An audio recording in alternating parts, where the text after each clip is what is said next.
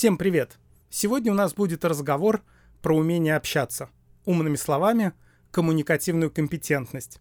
Точнее сказать, в самом начале не могу, потому что весь подкаст сегодня построен на вопросе, на который вы должны ответить. Если я сейчас конкретизирую, о чем что будет, станет неинтересно. Вам предстоит проверить свою интуицию и коммуникативное чутье.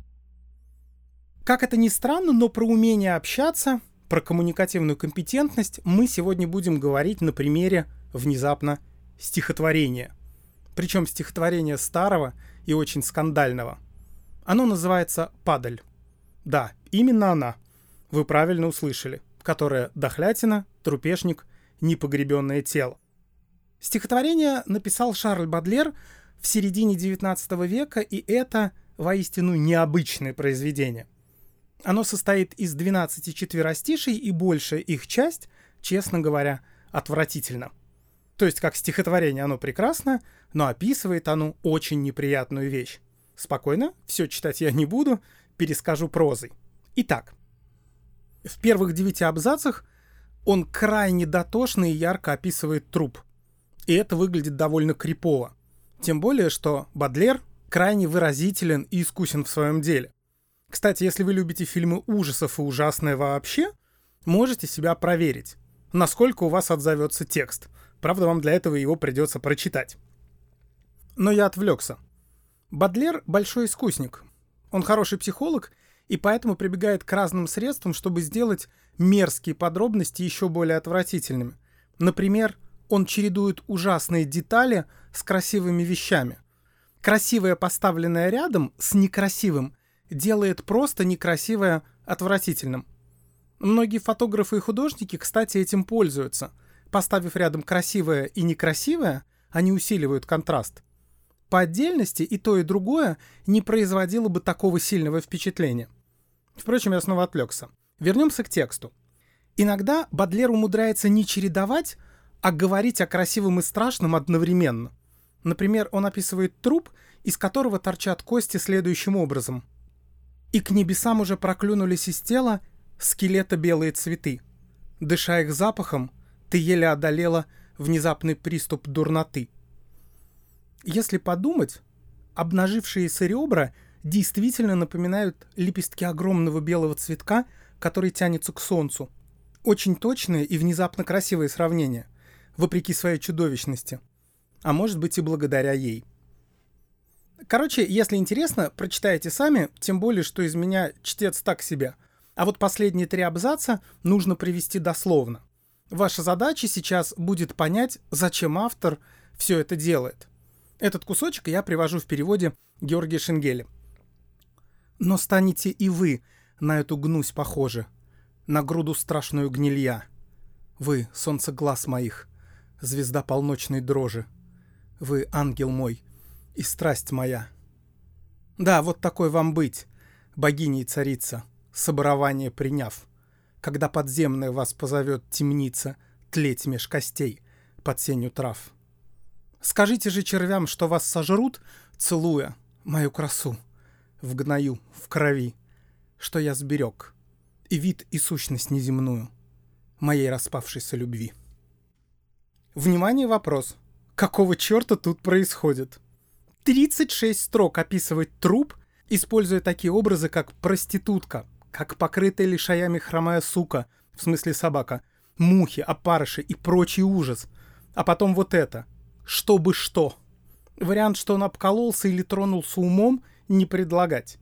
Можете поставить на паузу и подумать. Ну вот вы подумали, и мы снова вместе. Прежде чем раскрывать карты, я дам подсказку. В три короткие предложения я уложу все стихотворение. Возможно, после этого ответ станет более очевидным. Итак, если сокращать, он сказал: «Смерть отвратительна, ты тоже умрешь, я могу сохранить твою красоту навеки». Те, кто увидели в этом стихотворении подкат, правы. Бодлер хочет, чтобы ему дали. Ну окей, я утрирую. Он хочет, чтобы его женщина продолжала с ним встречаться. Она была крайне неприятной, насколько мы можем судить по имеющимся данным. Как бы странно ни звучало, но это любовная лирика. Автор которой, кстати, предельно прагматичен. Если вам кажется, что подобный текст — это плохой способ заслужить благосклонность, оставайтесь с нами, слушайте дальше, мы кое-что вам расскажем. Но сначала еще один пример из жизни. Давайте на время забудем про Бодлера. Нечто подобное происходит с фотографами, которые снимают обнаженку. Фотограф может быть потасканным, лысым, кривоногим, но девушки, а иногда и юноши, раздеваются перед ними, даже если они понимают, что потом придется расплачиваться натурой. Не всегда, конечно, но такие случаи бывали. Потому что у них останутся фотографии, на которых они будут чертовски красивы, причем навсегда. Фотография останавливает мгновение. Да, ты состаришься, но у тебя будут фотки, которые докажут, что ты прекрасна. Ну или был прекрасен. Фотограф выберет позу, ракурс, поставит свет, и ты будешь неотразим. Ну и остальные соображения про портфолио и так далее. Если подумать, то у Батлера то же самое, только больше. Возведенное в степень. Потому что он чертовски хороший поэт, и текст очень эффектный. А еще потому, что там речь про смерть. Поэт не разменивается на мелочи, а заходит сразу с козырей. Апеллирует к самому древнему и самому большому человеческому страху. Животные в это не умеют, а мы, люди, да. Он пугает свою девушку до самого предела и потом говорит: «Я тебе нужен. У меня есть палочка. Иногда выручалочка. Держи». Чтобы вы не думали, что это касается исключительно ухаживаний. Нет, метод нашел широчайшее применение. Он называется торговля угрозами. Некоторые государства тоже это делают.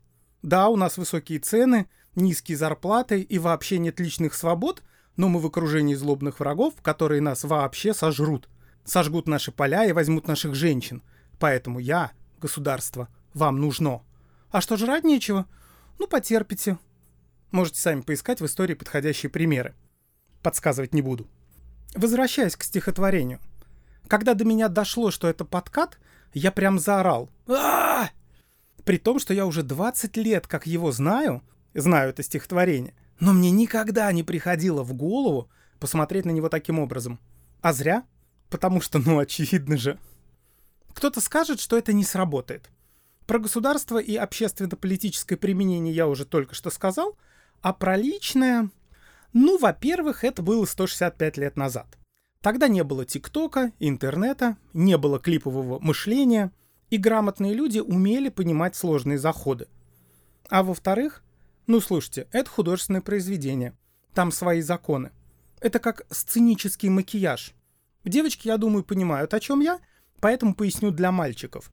Если накраситься как обычно, то со сцены актрису будет не видно, она будет серой молью. Поэтому надо сделать очень черные брови, очень красные губы и очень яркий румянец. Тогда из портера, а то и вовсе с галерки, она будет выглядеть не старой дешевой проституткой, а как красивая женщина. Но вблизи это будет смотреться, конечно, дико. Так и тут. В стихотворениях и вообще в художественных произведениях свои правила. Эта чрезмерность не мешает. Но психологически все рассчитано очень точно. Бодлер напоминает женщине о двух страхах. Страхе смерти и страхе подурнеть. На самом деле это один и тот же страх, но нам сейчас эти тонкости не важны. Кроме этого, подозреваю, что на взрослую женщину такое действует сильнее, чем на юную девушку. Просто она уже столкнулась на практике с этой проблемой. Так вот, Бодлер напоминает об извечном страхе и говорит, что у него есть средство. Да, не идеальное, но хоть какое. А если повезет и девушка тщеславна, то мысль о том, что десятки поколений после станут ею восхищаться, будет особенно эффективна. Те, кто с мелочью стряпчих упирается и говорит: «Ну нет, это же пустые слова, она на самом деле постареет, такие заходы не работают». У меня для вас есть ответ. Давайте вспомним, что это подкаст психолога, а не филолога, и поговорим про психологическое. Так вот, если вы посмотрите вокруг, вы увидите, что мы особенно любим тех, в чьих глазах мы красивы или достойны. Те, кто видит нас лучшими, чем мы есть, особенно нас привлекают. Спросите у любой девушки, и она скажет, что когда на вас смотрят влюбленными глазами, это офигенно. Да, человек не должен изначально вызывать у вас неприязнь, но если не брать такие крайние случаи, то все устроено именно так. Нас подкупает не столько красота человека, не то, что видим мы, сколько то, что видит он, как бы это странно ни звучало. Подкупает то, что он видит в нас. Для человека важно, как мы его видим. Так что, милые мальчики, смотрите на вещи шире. Неважно, с мамой вы разговариваете или с девушкой. Не уверен, что стоит учить падаль и прям зачитывать его предмету воздыханий, но я в вас верю, вы что-нибудь придумаете. Впрочем, девушек это тоже касается. Разница между полами не так велика, как кажется. На тот случай, если вам стало интересно и вы захотели прочитать стихотворение, советую перевод, который сделал Вильгельм Левик. Он необыкновенно хорош, но также можно читать варианты Анатолия Гелискула и Георгия Шенгели. Главное, не читайте Элиса. Он самый частый, но безнадежно устарел, как мне кажется. Кстати, если вы мальчик и не поняли, почему финал крутой, попробуйте показать этот кусочек девочке. Мне кажется, девушки в первую очередь услышат слова «богиня», «ангел», «царица», «звезда полночной дрожи», а уже потом услышат про гнусь и груду гнилья. Вот такие вот гендерные аспекты. Впрочем, я опять поддался стереотипу. Совсем не факт, что мальчики не чуткие к поэтическому слову «дундуки». Дело тут скорее не в биологическом поле, а в начитанности и умении воспринимать художественный материал. Просто поверьте, это и правда очень красивый текст. Но такое или чувствуешь, или нет, тут как повезет. Очень индивидуально. Хотя научиться тоже можно. Вот такой у нас получился разговор. О, совсем забыл. Помимо всего перечисленного, я люблю это стихотворение еще за то, что оно является чудесным примером, когда слова говорят об одном — труп, червяки, прочий кладбищенский ужас, а стихотворение в целом — о любви. Вот такой парадокс. Слова про страшное, а стихотворение про красивое. Полезно в такое уметь. Тогда можно, например, пугать, не говоря ничего страшного. Или говорить гадости, не используя ни одного плохого слова. Очень полезный для жизни навык. Вообще, понимать, про что текст, пока умеют только люди. Искусственный интеллект, как бы силен и прокачан он ни был, может, конечно, научиться статистически переводить куски текста, опираясь на огромный массив данных, но понимать его пока так и не умеет. Хочу призвать вас, не будьте как нейросеть, будьте как человек. И наш разговор — это первый шаг в нужном направлении. На этом, пожалуй, и закончим. Перед самыми стойкими, теми, кто добрался до этого места, извинюсь. Прошу прощения, что так забросил подкасты. Постараюсь больше не делать таких больших перерывов. Связаться со мной по-прежнему можно, написав мне в Telegram собака джи джи эн эн тысяча двести двадцать один для вопросов, благодарностей или новых тем. А пока спасибо за внимание. До новых встреч!